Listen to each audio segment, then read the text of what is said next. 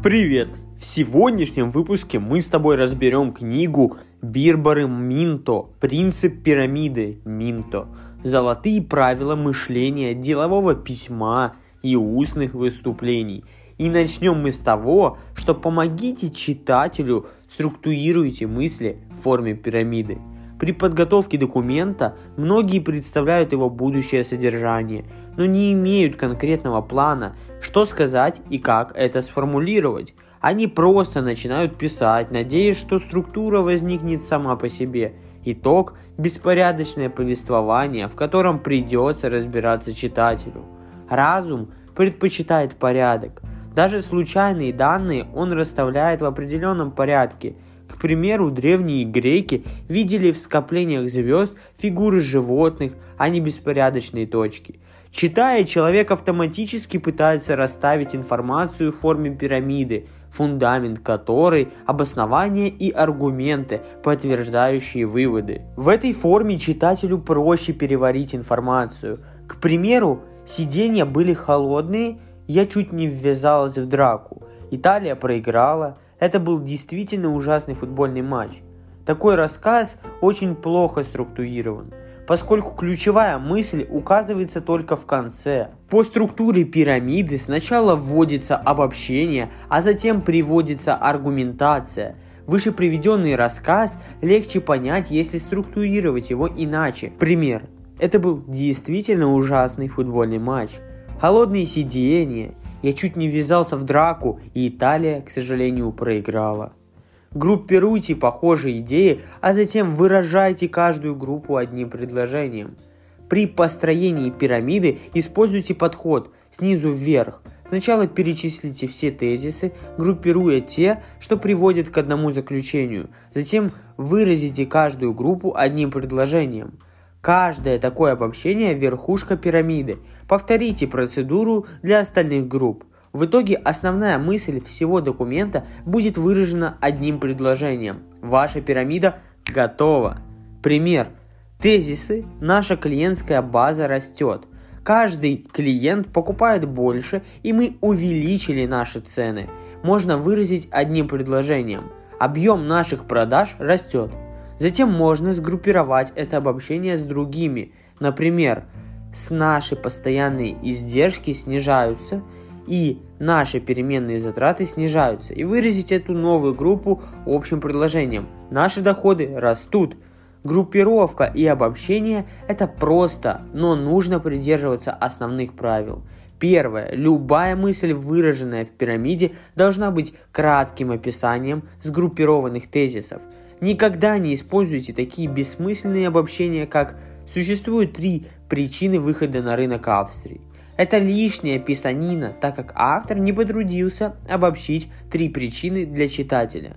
Второе. Тезисы в любой группе должны быть логически похожи и находиться на одном уровне абстракции. То есть группа не может состоять из яблок, фруктов и стола, Яблоко и стол логически не похожи, а фрукты – это абстрактный термин, относящийся к более высокому уровню пирамиды. Небольшая ремарочка, по ссылочке в описании вы можете перейти и приобрести мою книжечку «Игра в бизнес», тем самым поддержать меня и мой проект, а я вам за это подарю действительно важные знания, которые помогут вам прогрессировать, либо начать ваш новый бизнес. А мы продолжаем. Обоснование – Делайте выводы из цепочки данных методом дедукции. Любое обобщение в пирамиде должно вызывать вопрос у читателя, ответ на который дается позднее. Ответ формулируется методом дедукции. Дедукция – это процесс рассуждения, при котором делаются выводы из допущений. Пример. Из допущений все люди смертны, и Голиаф – человек. Следует вывод о том, что Голиаф смертен – Затем можно обобщить весь процесс дедуктивного рассуждения. Голиаф – человек, он смертен. При рекомендациях используйте обратный порядок дедукции. Пример. Мы должны нанять кандидата, который умеет читать. Кандидат А умеет читать, следовательно, мы должны нанять кандидата А. Так порядок допущений и допущения вывод утаивает главную информацию до конца – Рекомендации обычно выигрывают от обратного порядка. Мы должны нанять кандидата А, поскольку нам нужен тот, кто умеет читать, а он это умеет делать. Несмотря на то, что дедуктивное рассуждение прямолинейный и естественный процесс, его не стоит использовать в сложной аргументации, где необходимо несколько уровней обоснований для подтверждения допущений. Если пытаться обосновать вывод сложного документа посредством дедукции, первое допущение, скорее всего, будет иметь несколько уровней обоснования, через которые читатель должен будет пробираться, чтобы подойти ко второму допущению. Такой логике очень трудно следовать. Обоснование. Делайте выводы из группы похожих тезисов методом индукции – если обобщение в пирамиде нельзя подтвердить дедукцией, используйте более творческую форму рассуждения – индукцию. Индукция делает вывод из набора идей, в некотором смысле похожих.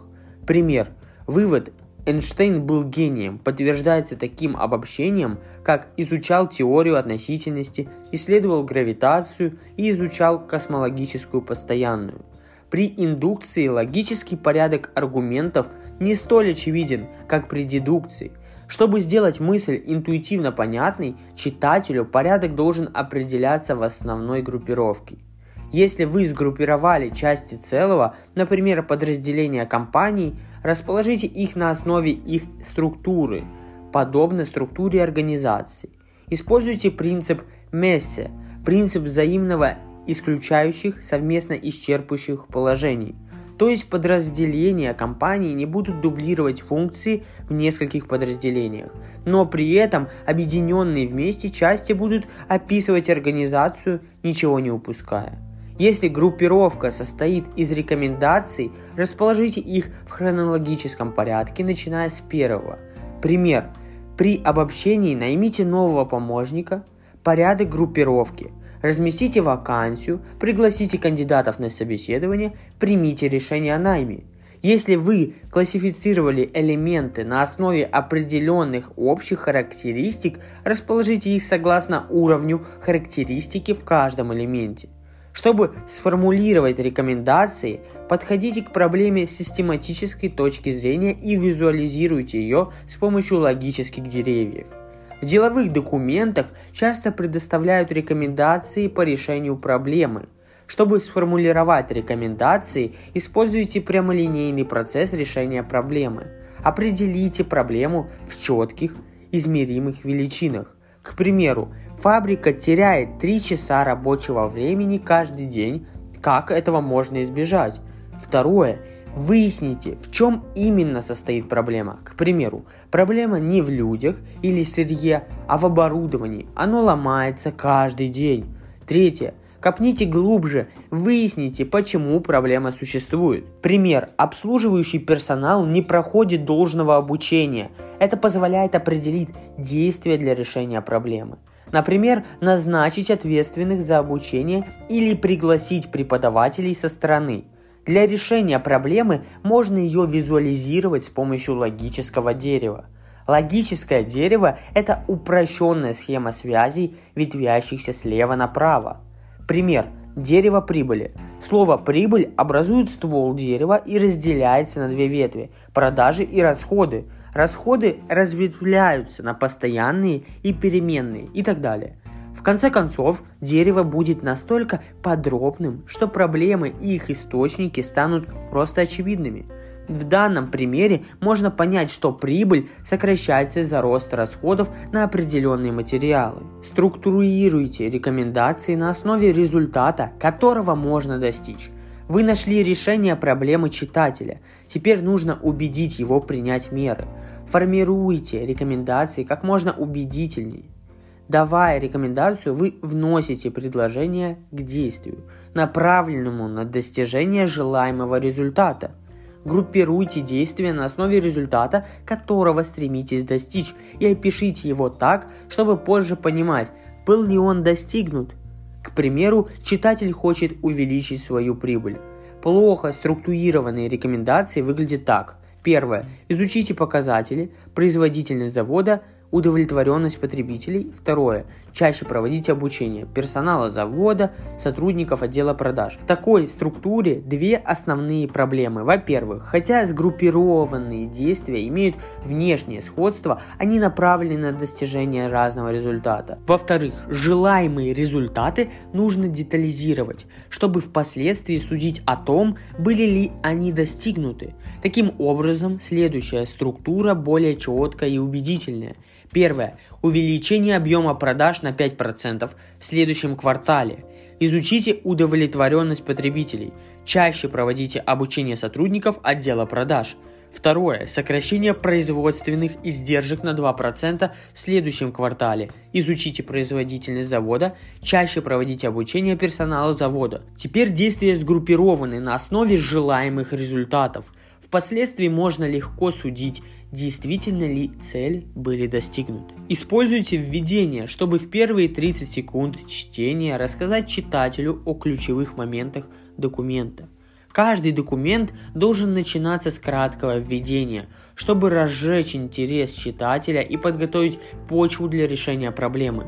Самый простой способ пробудить интерес читателя и помочь сосредоточиться на документе – представить введение в форме истории – Начните с описания ситуации, текущего состояния дел.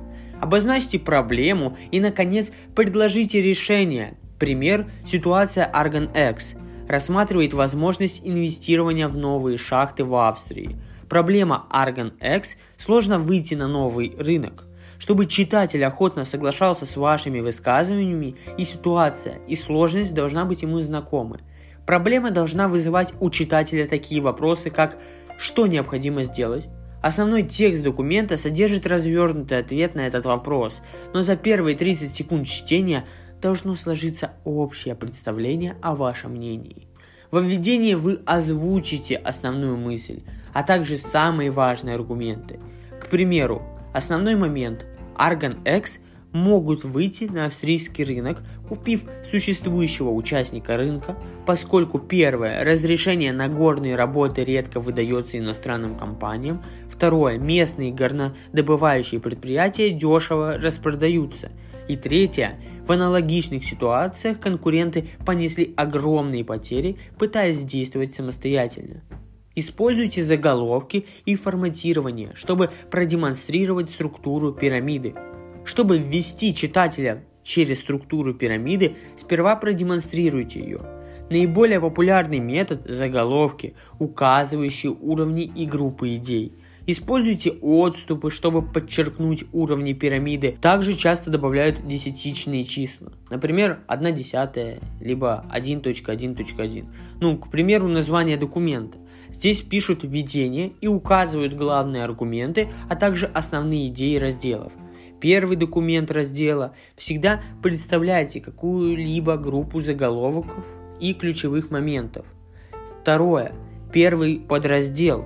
Идея данного подраздела подкреплена следующими пронумерованными абзацами. К примеру, 1.1.1 подтверждает идею первого подраздела, потом 1.1.2 подтверждает тоже идею первого подраздела, 1.2 второй подраздел, 2 второй раздел – 2.1 первый подраздел, 2.2 второй подраздел. Читатели, как правило, бегло читают заголовки, поэтому не стоит вкладывать в них основные идеи.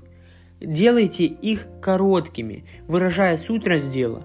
Когда использование заголовков кажется слишком формальным, попробуйте подчеркнуть основные моменты, аргументы и прочее в тексте. В очень коротких сообщениях, письмах отступы наиболее подходящий способ передать простую структуру. К примеру, для звонка в понедельник мне потребуются следующие данные от Японии. Первый – объем продаж, второй – расходы и третья – тенденция рынка. Используйте четкие переходы между группами аргументов, чтобы читатель не потерял нить. Даже самая логически продуманная структура пирамиды бесполезна, если читатель не поспевает за ней. Перемещаясь между разделами и подразделами, читатель должен знать, когда происходит переход. Один из способов в начале нового раздела указывать основные выводы предыдущего. К примеру, если в последней главе есть обобщение, у Argon X слишком много запасов. Следующую главу о логистике можно начать так. Помимо слишком большого количества запасов, логистические процессы Argon X неэффективны. Так читатель поймет, что вы перешли на новый субсегмент пирамиды. Если глава особенно длинная и сложная, завершите ее кратким изложением основных моментов, прежде чем двигаться дальше. Если документ состоит из рекомендаций, можно завершить его простым и практически осуществимым разделом. Дальнейшие действия. Самое главное, тщательно структурируйте мысли, прежде чем начинать писать. Как эффективно структурировать идеи – Помогите читателю, выстраивайте мысли в форме пирамиды. Группируйте похожие идеи, а затем выражайте каждую группу одним предложением. Обоснование. Делайте выводы из цепочки данных методом дедукции. Обоснование. Делайте выводы из группы похожих тезисов методом индукции. Как сформировать полезные рекомендации? Подходите к проблеме с систематической точки зрения и визуализируйте ее с помощью логических деревьев. Структурируйте рекомендации на основе результата, которого с их помощью можно достичь. И последнее, как выразить словами желаемую структуру. Используйте введение, чтобы в первые 30 секунд чтения рассказать читателю о ключевых моментах. Второе. Используйте заголовки и форматирование, чтобы продемонстрировать структуру пирамиды. И третье. Используйте четкие переходы между группами аргументов, чтобы читатель не потерял нить. На этом все. Напоминаю, что по ссылочке в описании находится моя книжечка. Ставьте, пожалуйста, положительные оценки на всех платформах, где вы меня слушаете. Всем удачи и пока!